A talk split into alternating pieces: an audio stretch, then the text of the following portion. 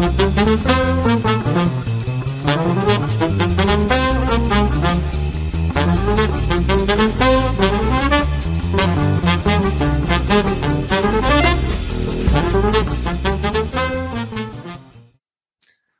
to Business Brains and the Bottom Line podcast. My name is Paul Delegri, your host, and my guest today is Barry Rutan.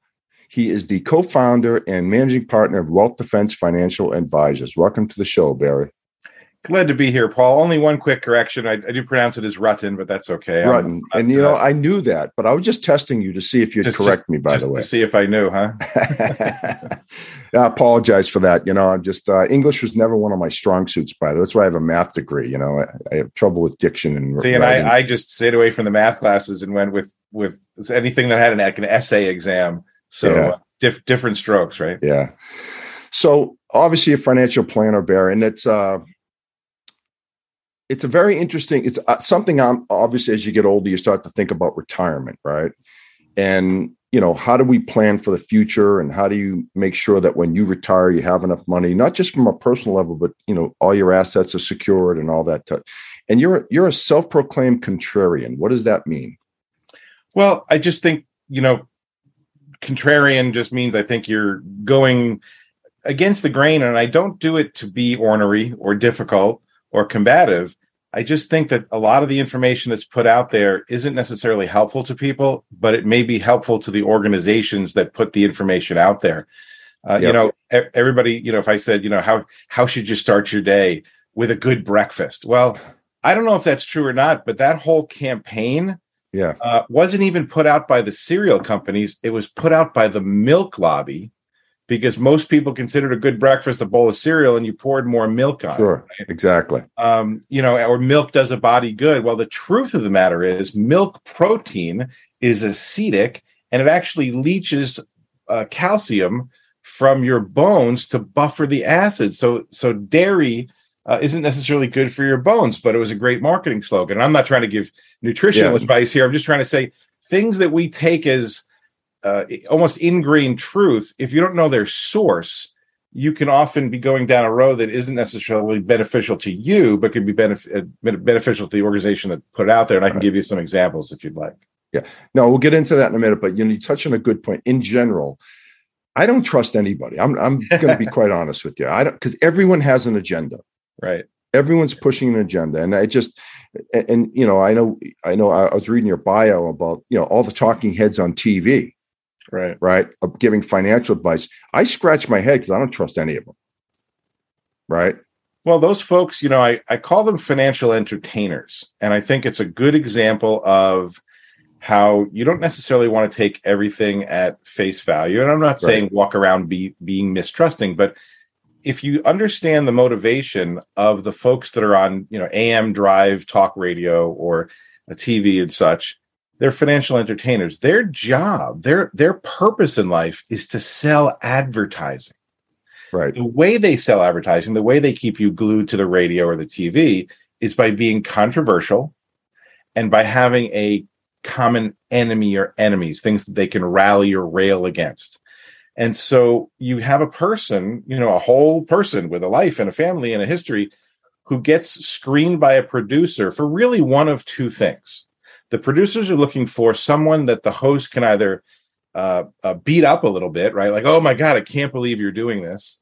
Uh, or fits one of their enemies list where the question or the topic can allow the host to uh, rage against the machine and all the people who like the host are like yeah yeah and and it just keeps you glued so that the when the when the commercials air you'll stick around yeah they'll get good nielsen ratings and then you know hey man we're back and they yeah. keep it going and to give somebody financial advice with a 30 second, you know, here's my whole world in 30 seconds and boom, here's this advice. The fact that people take that advice is stunning to me. Uh, and I'm not saying 100% of what they say is bad or wrong, but a lot of it is. Uh, but it just makes for good radio or TV. So I'm going to take a flyer on this one. I'm assuming you've had clients that call you up and say, "Hey, I was listening to Cramer on, you know, whatever. I don't even know what station he's on, but he said this." What do you? How do you react to that? Well, my my first reaction is so. Like, Yeah. like, why does that matter? That you know, and I'm not going to name names because I don't have a big legal budget. So, but you know, I think we all know who these folks are. There's men, there's women, there's TV, there's radio. They're very well Yeah. known. By the way, fantastic marketers. I give them all the credit in the world for you know getting themselves out there and getting exposure, and they've made themselves wealthy uh, doing that. The Right. question is, are they making you wealthy? And so, like I said, some of the advice is good advice. You know, get out of and stay out of debt is is good advice. Um, but just because someone comes on and says, I think this particular whatever stock is going to do great, how does that apply to you? How does that fit into a bigger picture? Yeah. What ends up happening is if you jump around from uh, you know the the mag the money magazines that say to do this and the TV thing that says this and Facebook says this and your brother-in-law says this Yeah, yeah. you end up with what I call financial fragmentation. Uh, it's like a, a grenade that blows up and all the fragmented pieces go everywhere. You're just all scattered. Another way to think about it is it's like your Frankenstein's monster, your body, Yeah. your financial body's been cobbled together from all these pieces. And it isn't a pretty sight. And it actually makes it really hard to be uh, successful. And so uh, I would say that that just because you're listening to someone or read someone uh, how does it fit into the picture? Does it get you where you're uh, where you're going? And just for the record, if there's a chunk of your money, I don't know, ten percent of your money, five percent of your money, where you're like, you know what, I just want to have this account and I want to chase every you know get rich quick wild tip that I hear, you know, at the bowling alley, you know, go for it. I'm not saying not to do that. Uh, if if that's exciting and fun and interesting and uh, but not with your serious money, not with your long term you know really is going to going to eventually the money that's going to replace your income replace your labor uh, we need to approach that very differently Yeah. So that kind of get leads me into the next segment is what are some of the basic tenets that you believe in that you try to pass on to your clients? Uh, Things like you mentioned one of them, having no debt, you know, things like that, how to be financially uh, responsible with your money, just day to day along with investing. So what are the basic tenets that you kind of believe in and pass on to your clients? You know i've been doing this for 35 years and early on i realized that almost all of the things we do financially fall into pretty much two categories and it really hasn't changed very much Okay. category one is avoid financial loss. So wherever you are today, wherever you are, Paul, wherever I am, with any any of your listeners are, you have your present financial position, and that was probably acquired through a lot of blood, sweat, tears, and work, and saving and investing and setting money aside. So you have savings, you have investments, you have equity in your home, you know, you have Right. retirement plans. The key is in each of those things, we don't want to expose those things to loss. So that loss could be in the form of of lawsuits or you know you lose your job or somebody dies or somebody gets hurt or sick um, or, or or you know big market drops that you know at least on paper decimate your uh, your accounts and so avoiding financial loss is the first game so you have to kind of put a financial brick wall behind where you are Okay. and my observation is a lot of people have uh, a, wall. If you actually think about an old brick building, you know, in a town, um, th- th- if you poke at the wall, there's going to be some loose bricks, even ones with some missing mortar, and just the slightest tap, that brick's going to fall through. Now you've got a hole, and and that's where the money kind of leaks or floods out, depending on the size of the hole. So first Yeah. job, patch all the holes, reinforce all the mortar, make sure the defensive brick wall is really solid behind all of the different ways that uh, we can be exposed to, you know, potentially devastating financial loss that could set you back, you know, decades. Once we've got that in place, then it's about achieving financial success. That's the other main silo. And Yeah. success is going to mean different things to different people, but predominantly, you know, people want to buy their first or second home. They want to start a business. They want to send their kids to college. They want to be able to not work if they don't want to at some point. They want to feel secure, right? I mean, most of us, if if we're still working, work because we have to, not necessarily because we want to. Even if you like what you do, and the goal of, in my mind, retirement. You know, retirement came about. Uh, people didn't used to retire. You you kind of Yeah. worked till you died, um, and Yep. then the idea of a safety net, which was really Social Security, which came out of the, the Great Depression, um, people started to think, well, maybe I don't have to work till I die. And what was interesting is back then when they set up Social Security, life expectancy was like 67, 68, something like Yeah. that. So, you know, you retired at 65, you lived for three years, they sent you a few checks, you died. Thank Yeah. you very much. Today, you know, everybody's eating kale and and doing CrossFit. they're living too long, right? And Yeah. so you can have 30 years of additional life beyond this Retirement. arbitrary retirement date. And most people don't know how to make that happen. And if they have spent their entire life um, accumulating, so if they have been in the the accumulation mode, now I'll kind of go a little bit more specific on retirement here for a second. okay. So the way I see it is the the the the nature of retirement is like a mountain, and you have two sides. You have the climb up the mountain. That would be the retirement asset accumulation phase. You're trying to build up a big pile of money. The other side of the mountain is the retirement income distribution phase. They are radically different in how they're structured, what tools are used, how they're executed, and the risks faced in each area. And it's interesting because if you stay with that mountain analogy, and if you think about a mountain guide on Mount Everest, those guys do not necessarily really earn their money on the ascension, on the up. Because I'm not saying it's easy, I can't do it, but that's not where they earn their money. They earn their money on the way down because everybody's tired and oxygen deprived, and they've been up since 2 a.m. and it's it's cold and they're weary and it's getting dark and Yep.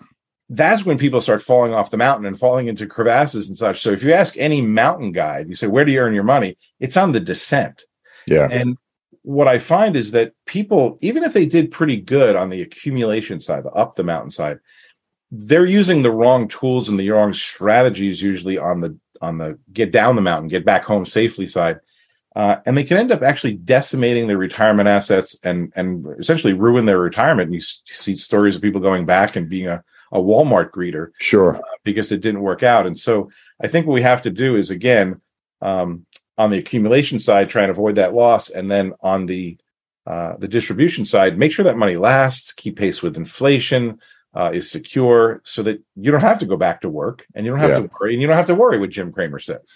Yeah. So, I mean, what are some of the things, you know, again, I, I we may not want to get in particulars today, but what are some of the things people can do? You know, like you said, we all get to retirement. We have this nest egg. You say, okay, I think I have enough. What are some of the things that you believe in that you try to teach your clients to do as you, you know, on the when you're on the descent? That's a good way to put it, by the way. I like that analogy. Yeah. Um, Well, I think the, the one of the risks that people don't really pay much attention to, and I think it's probably a little bit of a financial planner geeky thing, but it's really, really important, is what's called sequence of returns risk. Sequence of returns risk. So what that means is, again, when you're in that accumulation phase, you know, you, you sort of come to accept, you know, you might have up years, you might have down years. And the order in which those happen isn't all that important as long as there's more ups than downs, right? So over any like 10 year period, you've got about a 94% chance of, of having mostly up years and just a few down years. Okay. Problem is your date of retirement is somewhat arbitrary in relation to what's going on in the rest of the world. Okay. So you decide I'm going to retire at 65 on this date. And the world, upon hearing of your, you know, exit from the economy, suddenly, you know, all gets, you know, thrown into a tizzy. And so if you have a few, even in the just a few early years of really bad returns, and you're trying to take your income directly from those investments, what happens is you end up selling those investments to meet the income need, right? So if you need 5,000 a month and you were hoping this thing made, you know, 8% and you could live off that and maybe reinvest a chunk or whatever, in the years where it's zero or negative, you might actually have to sell some of that asset. Now you've taken some soldiers off the field, Yeah. so to speak. They're not available to go back up when things go back up, and they forever are out of the picture for reducing uh, income. That's extremely dangerous. And again, that's what I'm saying is people are using the tools of accumulation instead of the tools of distribution. And so what we want to do is we want to uh, essentially uh, have, I guess, what you call I call a buffer tank strategy. What I mean by that is, let's say again, your bills, your expenses were five thousand a month. I'd like to see two to three years of those expenses in cash or cash equivalents, higher yielding savings, laddered CDs, laddered bonds, multi-year guaranteed annuities, Right. anything that short term, safe, good rate of return. It's more about liquidity and safety. and that's really kind of your working capital, kind of Right. And so then I'm- I'm- Right. You're paying bills out of that account. Now, here's the key. I've got to replenish that account. I got to keep it topped off. Sure. So a lot of times we'll use a strategy where we'll we'll use a chunk of money uh, that will that will kick out cash flow to replenish that account. And let's say we set that up for 10 years. Now we've kind of gotten you from 65 to 75, and we've kind of gotten you out of that sort of danger zone, right? We've, we've yeah. pushed you a little bit closer to life expectancy. And what we can often do is split your money up. So once we've funded that buffer account, we can split your money up and we can say, okay, let's use a chunk to generate replacement income. So that tank always stays full. I'm always drawing my monthly expenses from a safe place. It doesn't matter what the market's doing, up, down, sideways, not only in any one day, week, month, in any one year, three, it doesn't matter because I've changed my time horizon to 10 years. Right. I'm going to take that other part of the money and let's just say we split it in half to make the math easy. Okay. So let's say I took $500,000 and that $500,000 kicked out the amount of money I need to replenish my buffer tank. Uh, so over 10 years. I send my other investment out into, into the future for 10 years. There's a rule of 72. It says if you take the rate of return uh, and divide it into the years that you're you're working with, it'll tell you uh, how long it'll take your money to double, right? So in this case, if I earn 7.2 percent over 10 years, I will return back to my original million dollars, right? My million dollars were split in half, 500 generated current uh, income to replenish my account, 500,000 at 7.2 percent grows back to a million. Yep. I can now repeat that process again. Now, at the end of that second cycle, I'm going to be 85 years old. I'm not all that worried. I think I can structure things to, yeah. you know, let last the rest of my life. But we've gotten out of that danger zone. Yeah. And literally for a decade at a time, you're not even looking at the statements you're getting in the mail uh, because the structure is is meant to be worry free and and kind of take a lot of the emotion out of this by lengthening the yeah. time frame that we're sitting on the money. Yeah, no, that actually is a good strategy. I think Barry. I'd never not really heard that put in those terms before, but yeah, you know, you have your safe money that if the market goes down, it's not really going to affect you. Right. You know, so what about you? I hear these terms thrown around: uh, the four percent rule, the three percent rule. That if you take four, you know, the idea of that is if you take three or four percent of your investments out every year, hopefully it'll pre- replenish itself. If you can live off the three four percent, depending on how much you have, right? Along with Social Security and whatever you have else going, should you should never go broke. Well, what's your take on that one? Is it you well, believe in it? Well, the four percent rule came from a, a, white paper that a that a a guy did. I can't. His name was on the tip of my tongue, but it escaped me. But it's a kind of a famous white paper in one sure. of the financial planning journals.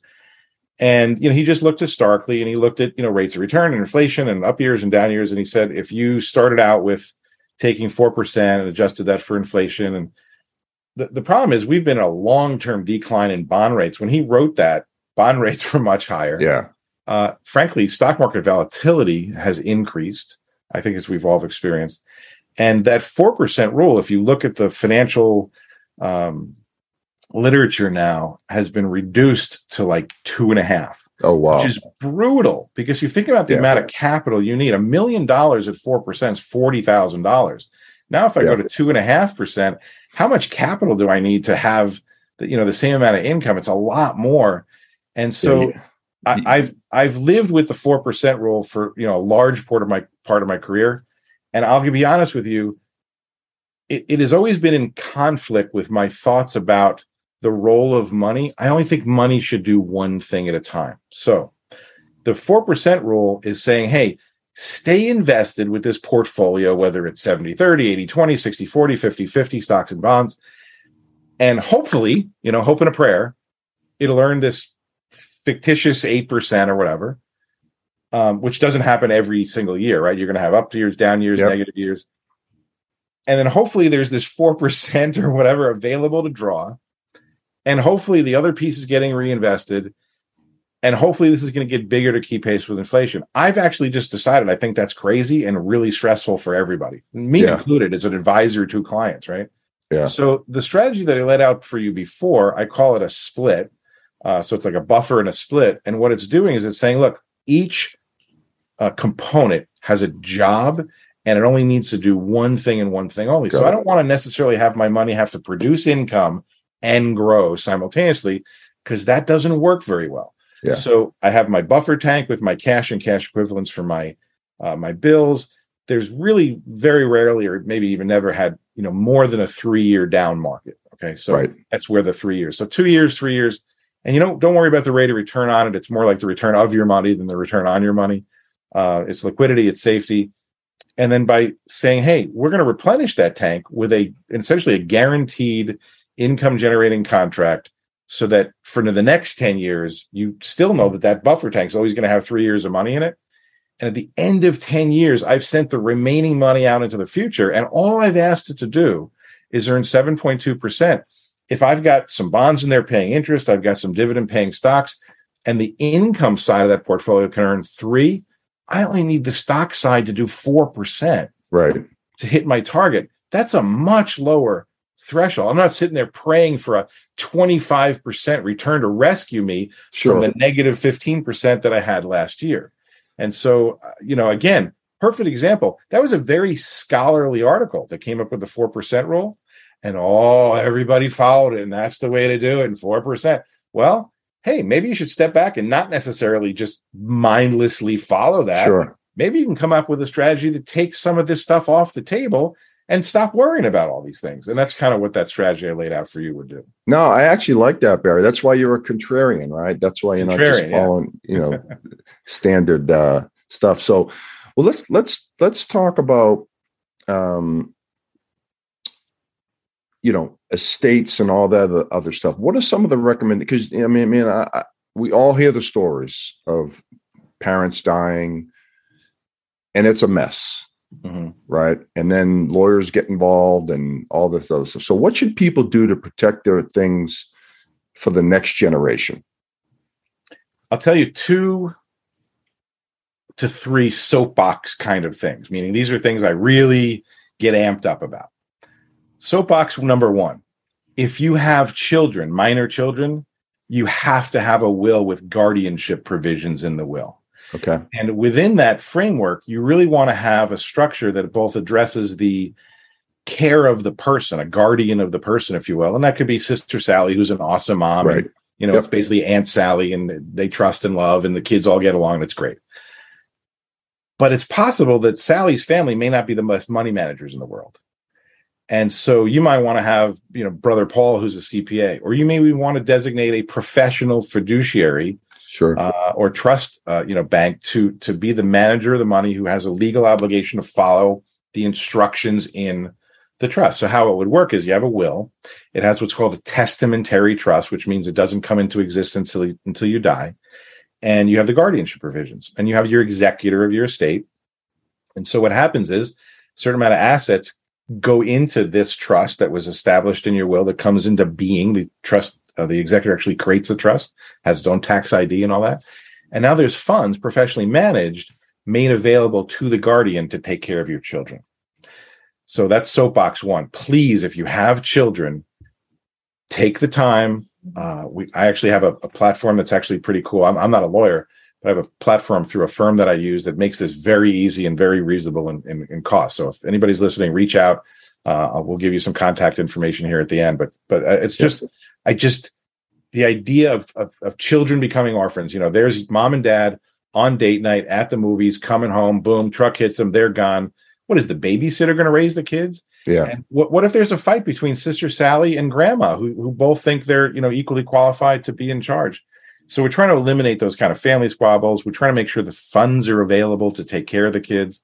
So that brings me to soapbox issue number two Let's hear it. Life insurance death beneficiaries uh, named as minor children. So, uh, mom and dad are married.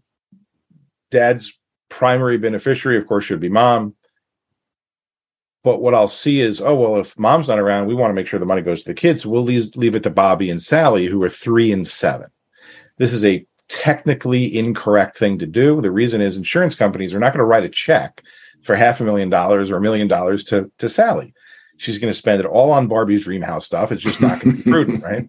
Um, you know, but honestly, she can't open a bank account. She can't do all that stuff. And what's going to happen is somebody's going to have to petition a court to gain access to the funds for the care of that child. And that could take a long time and a lot of lawyer Yeah. fees and such.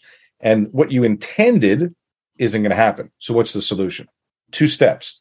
Step one, if you have it now, if you have life insurance now, if you, if you don't, you should you should have it. But if you don't, um, we're going to make the contingent beneficiary something called a UTMA, Uniform Transfers to Minors Act. It's sort of a universal statute that all those states have adopted that allows you to name a custodian for the client for the child's funds. So the beneficiary designation, this is going to be a little long. There's ways to abbreviate it, but it would sound like this.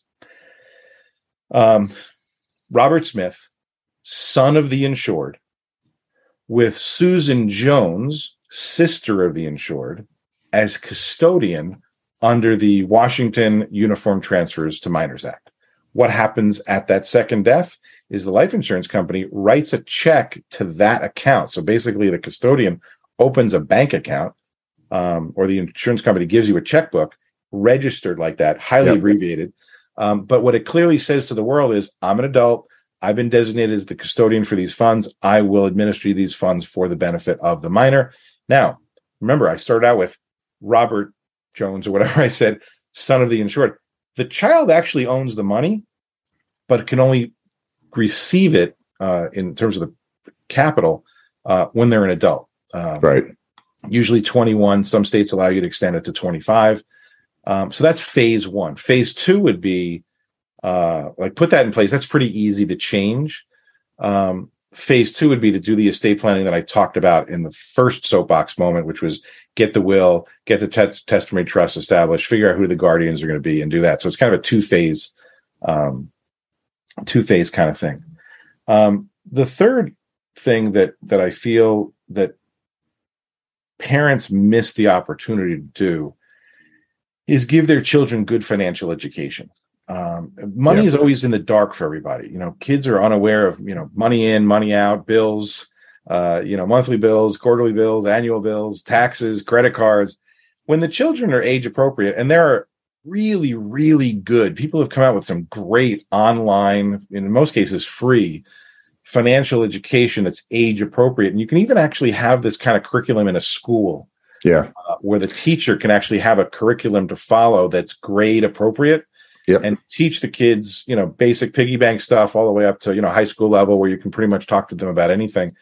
Um, it, it is painful for me to see how many clients that I deal with that wasted, for example, decades of compounding that they, if they had been setting some money aside, uh, got so buried in debt, overbought their house, too many car loans. So they had all this money passing through their fingers, but it all went to other people. Yeah. And, and so they, they really have wasted a lot of time. And then now they're scrambling to make up for that time. And so uh, financial education for children, I think, is uh, essential, age appropriate, but but make it part of, and I think it's part of raising responsible adults. You know, you want the best for them. Why leave them in the dark? They're not going to learn it at school. They're not even going to learn it yeah. in college. It's uh, funny you've been hearing a big push lately. Some states are trying to acquire some financial uh, classes for kids. It makes sense, uh, you know, because we've all learned the hard way, right? You just yeah, I mean, you know, it's stunning to me that you know the the home ec class is about like baking. Yeah, you know, it's not about actually economics. Yeah, right. Um, and I think some schools maybe you know moving. I think there's a trend. I think it's moving that direction. Um, but you know, kids can understand stuff pretty early, and again, yeah. if it's age appropriate.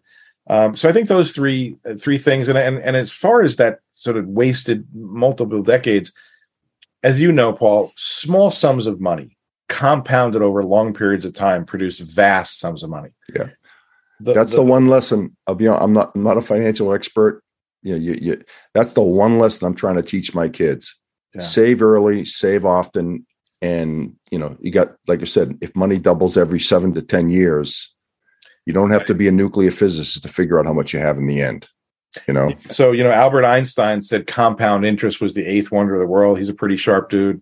Um, so what we try to do is is help parents start what i call early wealth building plans. Yeah. If it's $50 a month if it's $100 yeah, a month it doesn't matter. Something. As long as the, the clock is ticking and money is compounding waiting till you're 25 to your first major real job or 30 or something, and then all of a sudden you start saving, three decades of compounding lost. Right. Uh, there's a famous example where you have two people, Uh, one waits till they're 30 uh, and, and does nothing. Uh, one starts putting a couple thousand dollars away and then stops after like 10 or 15 years. And when they get out to 65, they both have the same amount of money, but the person who waited had to put in vastly greater contributions yeah. to yeah. make up for the loss. I've seen that. I've seen that comparison too. I, there's several of those floating around, but it makes sense. And again, you know, I have a math degree and I took some finance classes. So that's the one thing I do understand is the, yeah. the, the power of compound interest. You know, I don't know if this shows up on camera with the background, but you know, this is a uh, HP 12C financial function calculator, and the main use of it is to do what are called future value calculations, putting in a lump sum or uh, a monthly amount and, and, and an interest rate, a number of years of compounding, and what is the future value going to be? Yeah, and it's amazing what f- just five years difference yeah. will do to the ending uh, to the ending value. So you know, again, that's kind of soapbox three is please sure. get your kids started on, but I compounding over over you know long periods of time. Uh, don't don't wait. Yeah, I think people dismiss, oh, it's only 50 bucks a month, it's 100 bucks a month. What's that going to get me? But they don't realize if you do that for 40 years, um, you know, there's there's there's plenty of millionaires out there that never made more than 70, 80,000 dollars a year. Right because they were disciplined in their saving. They saved early, that and you know they didn't they they spent within their means. That's another problem I think. Bear Barry is I see, you know, like you say, people money slipping through people's hands. How many people do you know that you know they make a hundred, they live to a hundred. They spend they make five hundred, they they live to five hundred. They start buying boats and houses, and they're just turning an old dollar over for a new dollar. Which, I've met people who have multiple six figure household incomes, meaning two substantial six figure incomes don't have three months worth of savings. Yeah. Um, it, it's just really kind of startling. And, and, you know, some of it is societal, right? Our society yeah. is set up that, um, you know, it's only this much a month. And, you know, then it's the fancier car and the, I, I live in a reasonably affluent area and I, you cannot believe how many literally Maseratis, Lamborghinis, you know, $110,000 Porsche SUVs uh, are out here. Now, if they can, I'm not telling you don't spend your money, you spend it any way you want. Right. But the cost of that capital going yeah. into essentially a depreciating asset versus what that capital could do for you in terms of generating income. And so that's the other big, I think, financial blind spot for a lot of people is uh, the term called opportunity cost. I'm sure you got this in finance yeah. class, right? Absolutely. You know, a dollar spent on a pair of sneakers, uh, you know, an Apple Watch, a car, or whatever, uh, is gone forever. Uh, a dollar retained is there to produce income forever. And again, I'm not saying don't spend any money, but I think yeah, when you, got, you got to live your life, right? You got to bring in a dollar. You know, I think you should spend a chunk. I think you should save a chunk, and I think you should invest a chunk. The purpose of work, the purpose of labor, if now we're going to live long enough to enjoy it, yep. is to build up enough assets such that those assets produce enough income to replace your labor. So the money is working for you, the assets are working for you. Uh, so you're not doing the work. If you don't, you will continue to have to work to to eat to live um, and so you know building up income producing assets should be really the objective because retirement is not about rate of return. That's the other falsehood. Retirement isn't oh my portfolio made x. I so tired of hearing that. I'm like i don't care.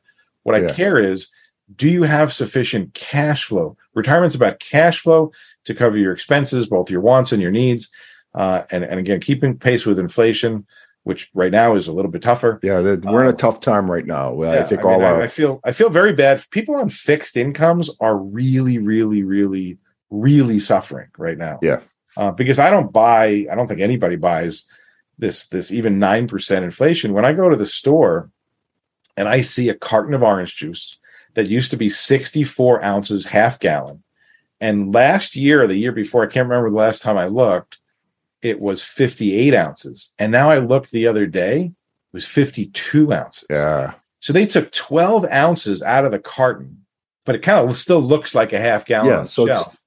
It's, it's, it's the same price, but it's 20% less volume. So across millions and millions of cartons of orange juice, the, the orange juice company is doing good because they're getting the same amount of money for a lot less product. I call that shrinkflation um, that that you know the, the, there's not just the and, and and if you talk to any food company, they are very public about it. They say people don't like to see the prices on the shelf go up, so we try and control that. And the only way to do that is to reduce what's in the package. So the so the half gallon of ice cream is now a quart and a half, right? and you just look at everything in the store. The box I'm gonna have to look at that because now you got me thinking about that. If you look in the store, almost everything is significantly uh, smaller in volume than it was before. That's probably good. We need to be eating less anyway, Barry. Uh, that's good. Thank you, Shrinkflation, for yeah. reducing the size of my packages of stuff. So yeah. uh, lose some weight. Yeah, that that's uh, that's a big one. I think. Like th- right now, we're in a bad time financially. The stock market's not been has not been doing great. And like you said, if you're on a fixed income, but I like your strategy. If you keep that three years of of uh, expenses in an account, um, you can survive the fluctuations in the market on the on the other side. So that's uh, that's uh, good advice. So, well, we'll pivot to one more topic, Barry. Business relationships, partnerships, all those types of things. You know, we, we see it on the news. We see it all. You know, people we know have partners, and things go south. You know, how do how do you set up a situation where they can protect each other. Say say one goes through a divorce, or you know, I'll let you make so, some of these examples. Uh, sure. One partner dies, his wife takes over, and everyone wants to sell. What do you do? How do you protect yourself in those situations? You know, I have a soft spot in my heart for entrepreneurs. It's not easy to create something from scratch and yep. you know, generate your own money as opposed to getting a check. I'm not dissing people who would take a check, but it is hard to to create something from scratch and build a business. And a lot of times people do it with partners for various reasons. And you know, when we start out, everything's all rosy and hunky dory, and uh, we're all going to ride off into the sunset together. But uh, you know, there's five or six things that can happen uh, that would would cause a change in that situation. So you have uh, the easy ones. There's death. There's disability. Right. Uh, there's bankruptcy. There's divorce. Uh, there's I just want to get out. Right. Um, there, I mean, disagree. I mean, I just want to get on my own because I want to go find myself into bed, or I don't like you anymore and I just want to get out. So it's kind right. of two versions of that. What many, many businesses don't have is uh, a succession plan if they want to hold the business and pass it on, say, the next generation, and they don't have a business continuation plan if any of those events should occur. The solution to all that, or at least the, the starting point to that, um, uh, is what's called a buy sell agreement. And a buy sell agreement establishes both a formula for how the business is valued, because there's a bunch of different formulas based on the kind of business, meaning a dental practice is different than a manufacturing company. Right. And um, it establishes a methodology for valuing the business and a frequency so that if somebody did need to sell, uh, we're not first starting to figure out how that works. And then uh, paired to that is what's called a business valuation. It's a professional accounting of based on your business and your industry and the way your business runs and what it makes. What is it worth if it was sold today? And a lot of business owners, unfortunately, walk around in a delusional state of what their business is actually worth yep. in the real world if they went to sell it. Um, so on one hand, it's like, yo, someday I'll give it to junior, and there's no real plan or strategy for that, and that doesn't work well. Um, and or you know, hey, if something happens, like if if you die, and your spouse's partner, uh, so your partner's spouse, I mean, um, they don't know how to run the business. You don't you don't want to be in partnership with them, but you know, how do they how do you extract half the business's value and give it to that other person? And would that be devastating to the business? Well, of course right. it would. Or it would cause a forced sale of the business. And so what we put in place are various financial tools that allow for addressing death, disability, retirement, bankruptcy, you know, uh, disputes, all those kinds of things um, so this whole agreement's all spelled out in advance, so nobody's surprised, and you can essentially cash out the other person, uh, or or know the mechanism of how the business is going to be sold. Like you could give a a first right of refusal to a competitor. Like if you're a dentist, I really like dentist Joe across the street. Yeah, we're competitors, but I wouldn't mind my patients going to him if I couldn't work with them, and so he would might have a first right of refusal to buy your practice. But having these things in place in advance is uh, uh essential uh, I really do worry about the the family disputes that arise from these things, uh, or the fact that this business is going to go out of business because it has to be sold just yeah. to kind of satisfy the estate settlement. And so um, it's kind of a big blind spot for a lot of a lot of. I think so. Yeah, having a plan, right? That's the name of the game. Yep. Let let let the plan manage. You know everything. I I I have always believed in the plan, uh, but I don't believe in the static plan. Yeah. Uh, what we established today, things are going to change. And so it just needs to be monitored and checked in on. And it's not glamorous. It's not exciting. Uh, it's just necessary. It's sort of the, yeah. the adulting part of all of this. Yeah, and you know, if you don't have a, I've seen it in my life, my personal life. You know, if you don't have a, if you don't leave a, a plan uh, when you pass, it just leaves a mess for the next generation. I've seen it firsthand. So even with regular, you know, families, um, kind of going back to not leaving a mess. Um, I believe most people uh, who have a family, who have especially some assets, including a house, uh, should have uh, what's called a living trust package. And that package will be um, the living trust itself, which places all of your assets or most of them uh, into a structure where you're trustee. So while you're alive, yep. you're your own trustee. When you pass away, usually your spouse is your trustee. When both of you are gone, there's a successor trustee. It gives them the ability to do things like sell a home without having to go to court, which is the probate process, because right. there's a lack of a signature to transfer things like real property, like uh, houses and cars and things. So it, it, it cleans up that mess. First of all, it keeps it private. Probate is public information, public yeah. record. So it keeps everything private. It establishes which people you trust enough to be the responsible parties, to be your executor of your will, the trustee of your trust. But along with that comes some really important other legal documents. So there'll be a general power of attorney, right? So if you slip and fall and hit your head on the ice and you're incapacitated for six months, you're in a coma, somebody can step in and do everything from pay your bills to, you know, make make arrangements and things. Yeah. There's a, a healthcare power of attorney, which is is the care of your body, right? Finances right. and body are two different things, just like with the kids and the guardianship. Uh, to make medical decisions on your behalf for your your care, including if you don't live, what happens to you after, you know, how, what kind of extraordinary yeah. measures or none, or or you cremated or buried or sprinkled in the ocean or whatever. Um, and then uh, there's um, uh, that living will is part of that, which is again what what what would the uh, uh, what would you want in terms of extraordinary care and feeding and breathing and all that kind of stuff? Kind of not fun, but my God, the burden placed on family without these tools in place, and the fact that people literally do not have the power to act on your behalf. Yeah. and everything's kind of frozen. Your money and this and that is all frozen and inactionable inactionable. Yeah. Makes a terrible nightmare. And then the last piece of that is what's called a pour over will. It's just all of your other stuff that doesn't pass through the trust directly gets kind of dumped into the trust. It just makes sure everything's scooped up and if you have some specific bequests like you know i want my daughter to get the grandfather clock and i want my yeah. son to get my collection yep. of watches whatever you can specifically make requests estate planning does not mean that the second you you know have the documents notarized you're going to die uh, it just means you want to have a plan so that if you do and when you do it's it's it's there uh, so i would really encourage people again uh, we work for some national scale firms who've made this process very streamlined very online very easy yeah. very reasonable yeah, they, they, uh, you see all the advertisements on tv it looks like it's a pretty simple process these days. It's not it's not hard. You just all you want to do is in my opinion avoid the do it yourself uh you know you, you really do want a lawyer involved because people have special situations often that aren't usually covered by what i call the boilerplate stuff and i'll give you a perfect example if you have a special needs child there are things you want to do to make sure that their their government benefits are protected and they're cared for you may have a child that you want to disinherit for whatever reason you have to specifically it happens. that yeah. Um, you know, I'm actually working with a client right now who has two children and they're adamant that, you know, person one, child one is out. but you have to specifically say that so that yeah. it can't be challenged, right? You have to have specific state specific language to say that. And so uh, I, I think that everybody's really busy doing the business of life, whether that's personal life, business life, work life.